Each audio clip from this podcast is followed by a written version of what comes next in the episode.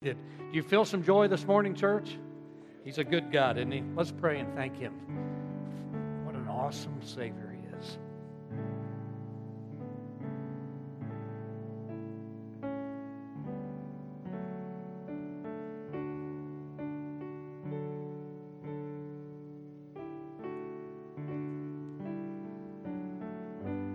I mean, for sure, Jesus, we should feel this way every moment of every day because it's in you that we live and move and have our very being. But it's just something about this time of year where we're just flooded with reminders. What a great Savior. What a wonderful gift. So much love you've thrown at us and on us. We just can't say thank you enough. Thank you for the joy to the world through Jesus Christ. We come to lift him up so he can draw men unto him, and we pray it in his name. Amen. Thank you. You can be seated.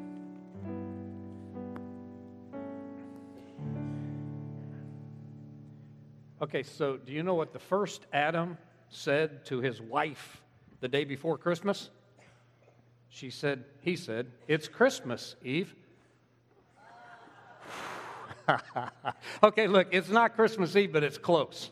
And I say this every year, and I mean it every year. I love this time of year. I, can't get enough. You can start Christmas in July, as far as I'm concerned, but especially this time of year, it's Christmas everywhere you look. I mean, there's Christmas lights, there's Christmas candy, there's Christmas music, there's Christmas cookies. Praise God, I love Christmas cookies. Christmas cards, Christmas parties. I mean, all kinds of things going on. We just love Christmas. But I, I got a question for you this morning. The story of Christmas that we tell every year, especially to our kids at church, is that all real? Or do you think we've embellished it a little bit over the years? Because I'm telling you, you look at that story, man, it's a big story. And it's full of supernatural, faith demanding events. I mean, you got angels appearing out of nowhere, you got a virgin giving birth to a baby. Oh, by the way, just happens to be God in the flesh. You got the special star shining right over the place where he's. I mean, this looks like a miracle to me, doesn't it, you? Let me ask you another question this morning. What do you say if somebody throws a, a goose at you? You say, duck. what do you say if somebody throws a duck at a duck? You say, duck, duck. What do you say if somebody throws a duck at our president?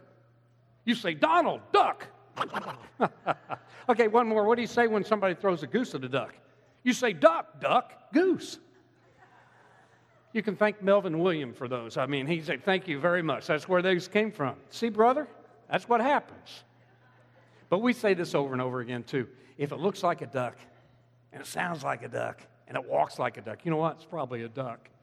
And this Christmas story, man, I'll tell you, it looks like a miracle, it walks like a miracle, it sounds like a miracle, and I just want to assure you all this morning, it is. It all happened. It's recorded in history. It's amazing. It's also one of those times where you and I, as people, are forced to make huge decisions, life changing decisions. Tell you what, we'll get back to that. This is our Christmas story sermon Sunday. The kids told it last week in an amazing way, a lot better than I can do, and I mean that. In the 31 and a half years I've been here, I've never seen anything as good as it was last week with the kids. They just did so well. But this morning it's our turn, so we're going to tell the Christmas story straight out of the Word of God, and we're going to concentrate on one word that will make Christmas the best Christmas ever. This one word will. And it doesn't matter what you're going through, it doesn't matter what your circumstances are, it doesn't matter what your emotional state of being is. This one word from the Christmas story can change everything in your life for the better. Can you guess what word it is? Well, that's close. it's the same one, okay? Let me just tell you what words I'm thinking of. It's, this is the word that launched the love at Christmas. John 3:16. For God so loved the world, he gave his one and only son that whosoever believed in him shall not perish but have eternal life. So it is Jesus. It's love. It's amazing. Are you kidding me? Have you thought about that lately? He gave his one and only son to die for you and I's sin. He, he knows what we did last night. He knows what we were thinking about probably already this morning.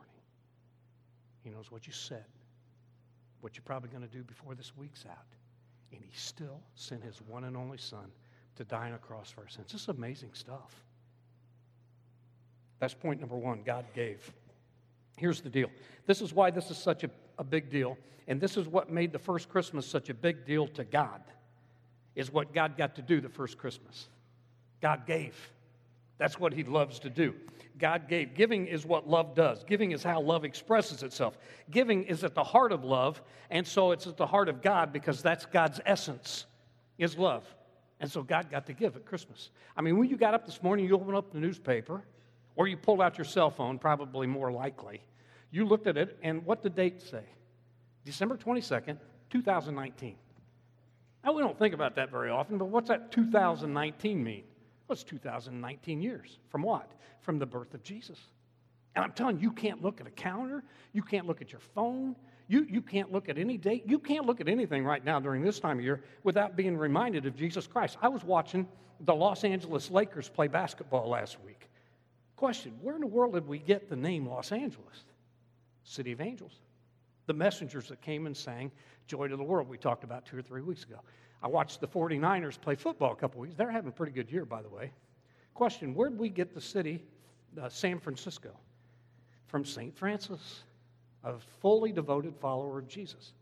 I mean, you can't look anywhere. I, I married a couple last year in West Lafayette, Indiana. They're going to live up there. Question Where'd we get the name West Lafayette? Nobody knows. I prayed and asked Jesus. He doesn't even know. I'm just kidding. the fact is, we look at a map or we read the name of a city these days, 2,000 years later on the other side of the planet, and you can't help but be reminded of this Christmas gift, this miracle of Jesus. You know, uh, something else. Every year during the month of December, Time magazine picks their man or woman of the year. And it's always somebody they've decided that has um, impacted or touched more people than anybody else in the previous year. And every year, people make their own nominations and they have their own guesses. And then when it's announced, everybody argues about it. Well, 19 years ago, Time magazine recognized the person of the century. Think how tough that would be. They picked one person from the 20th century and named them person of the year. Anybody remember who that was? Turn to the person next to you and, and take a guess who the person of the century was in the 20th century. Go ahead. Anybody get it? It was Elvis Presley. No, I'm just kidding. It wasn't Elvis Presley. It was Albert Einstein. But you see what I'm talking about? How tough that would be to figure that out? I mean, here's the thing it's kind of hard to pick a man or a woman of the year. It'd be really tough to pick a man or a woman of the century. Can you imagine how hard it would be to pick one person who's impacted more people than anybody else in the entire history of the planet? So it turns out that one's the easy one.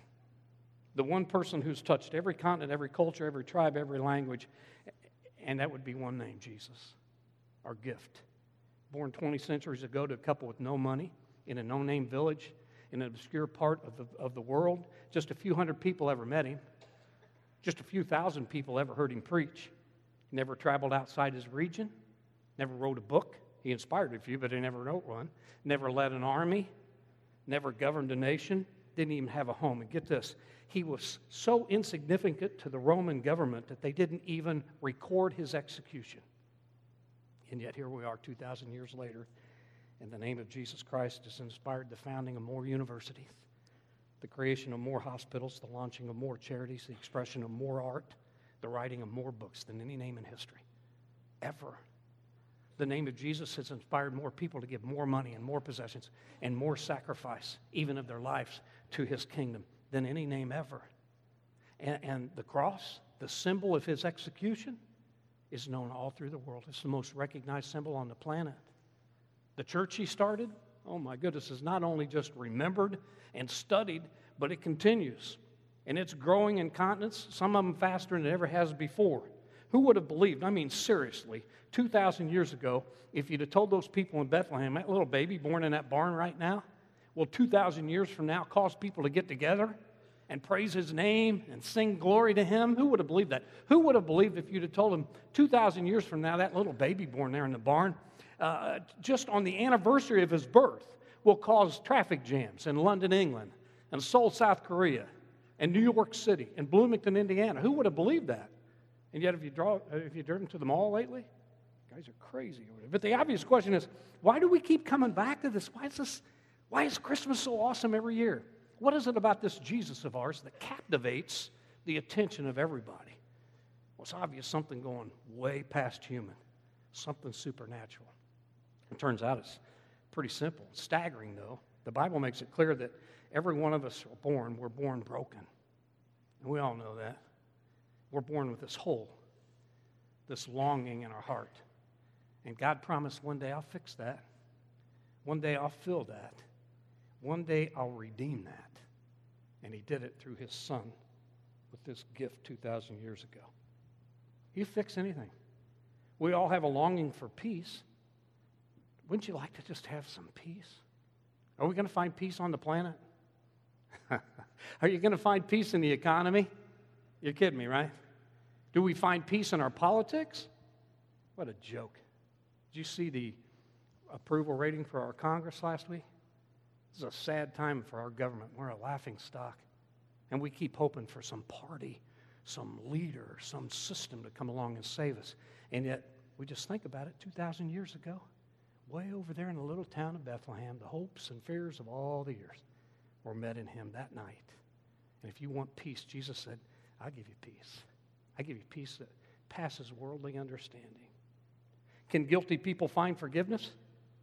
I mean, do you even need forgiveness? Have you sinned this year? Maybe we ought to have a mass confession. We haven't done that in a long time. Feels good to confess at church anyway. I'd like you to raise your hand if you sinned one time last year. If you lied once, men, did you have one lust thought? Women, gossip? Get them up if you raise your hand. And raise your hand if you didn't sin, but you're pretty sure the person you're sitting next to did. Well, look around this room, man. You guys are a nasty group of people. You know what I'm talking about?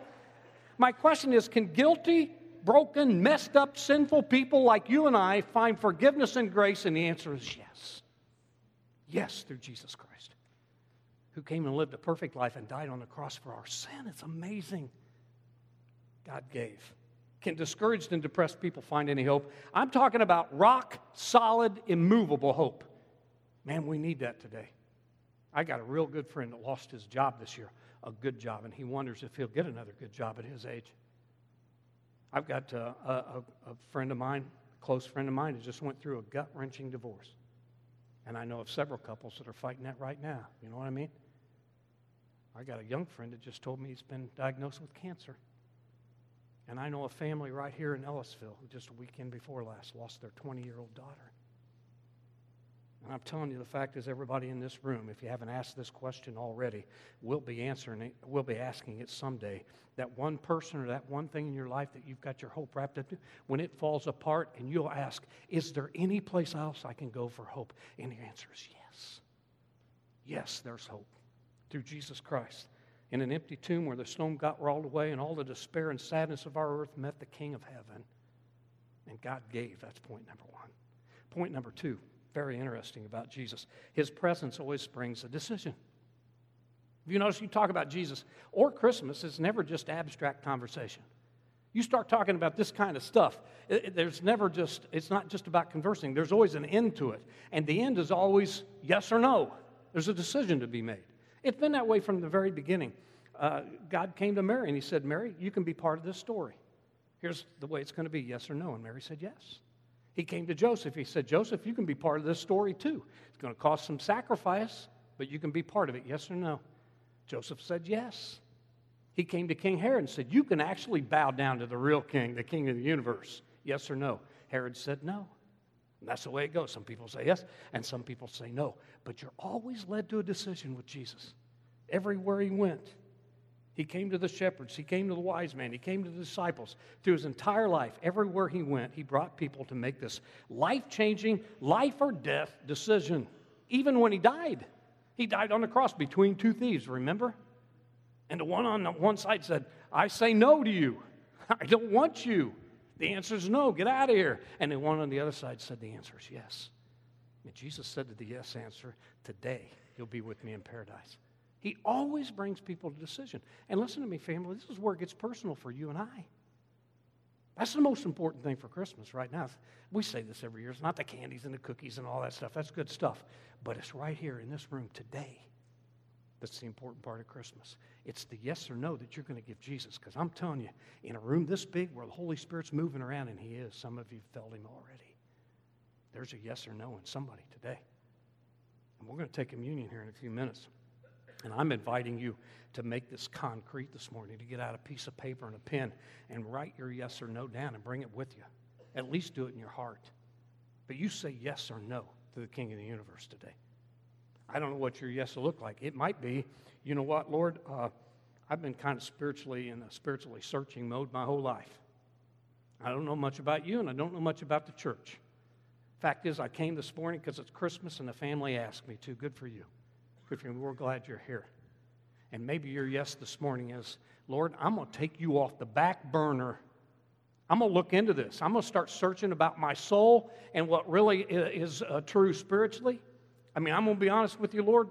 Uh, up to this point, I've been most uh, attentive about my family and about my job and about my money and my career, but not now. This morning, I'm going to say yes to you. I'm going to start looking into this to see if this is real. If that's you this morning, I'm praying it is. Please call me. I'll help you.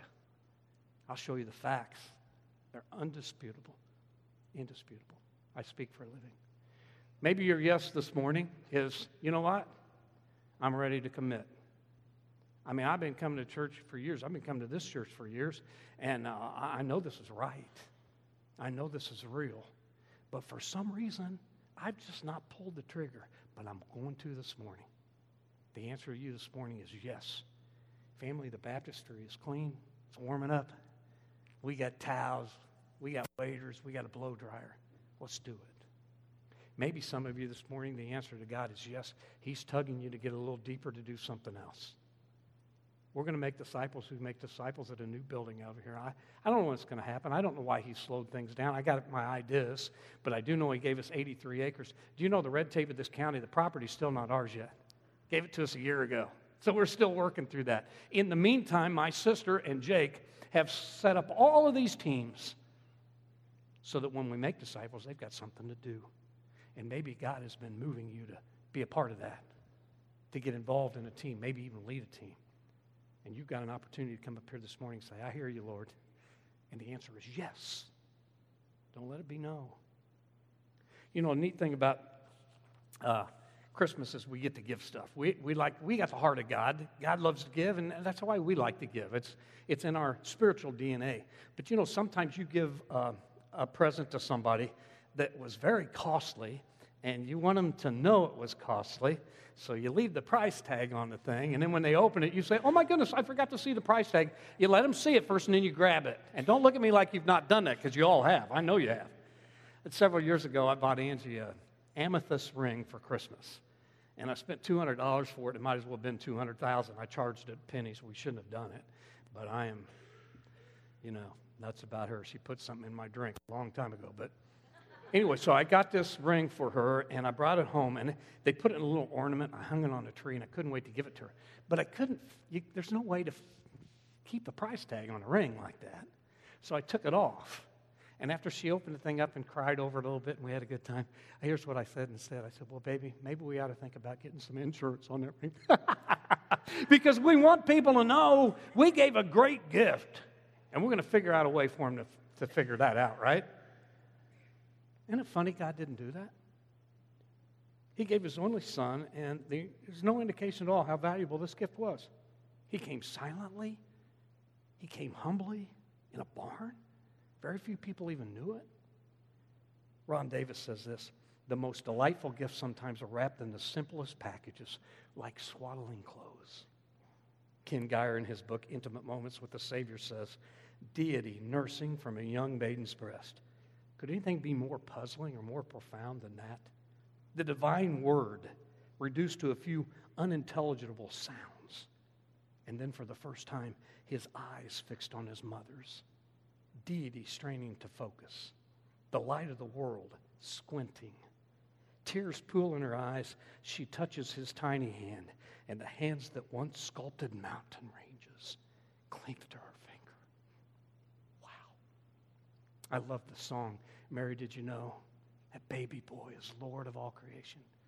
Did you know when you touch the face of your baby, you touch the face of God? they had no idea how valuable that gift was. Ken Gires continues. And so, with barely a ripple of notice, God stepped into the warm lake of humanity without pro- protocol or without pretension. Where you would have expected angels, there were only flies where you would have expected heads of state, only donkeys. Yes, there were angels announcing the Savior's arrival, but only to a band of blue collar shepherds. And yes, a magnificent star shone in the sky to mark his birthplace, but only three foreigners bothered to even look up and follow it. Thus, in the little town of Bethlehem, that one silent night, the royal birth of God's Son tiptoed quietly by as the world slept. They missed it. Wonderful, amazing gift, and they missed it. We're not going to do that today. We're coming to this table this morning and recognizing the broken body and the shed blood of this baby Jesus who grew and lived a perfect life and died on the cross for us. And we're coming this morning to remember that and to say yes or no. And again, in a room this size, the Spirit moving like He's moving, there's some yes or no's going to be answered today. And it might be something as simple as I'm going to accept you as my personal Lord and Savior. Please don't put that off. I mean, you might have 50 more Sundays, but this might be your last. And I'm telling you, the first time he came, he came quietly, he came humbly, he came to serve. When he comes back, it's not going to be that way. When he comes back, every eye will see him. When he comes back, every knee will bow to him. When he comes back, we're all going to worship him the way it should be. You want to be ready for that. Maybe your yes this morning is, yeah, I'm going to serve. I, I, the church needs me. I'm stepping it up. Maybe it's yes to a job, no to a relationship. I don't know. I just know this. I preach the best I can preach, I, but I can't do anything to change your life. Nothing. It's just a sermon. And they've sang already. That Joy of the World just gave me the chills, and they're going to sing some more, but their music's not going to change your life. Might give you willies for a few minutes. But the Holy Spirit is in the room right now. And the gift that He gave us through Jesus Christ is here at the altar. He can change everything. Yes or no? Come spend some time with Him. Answer is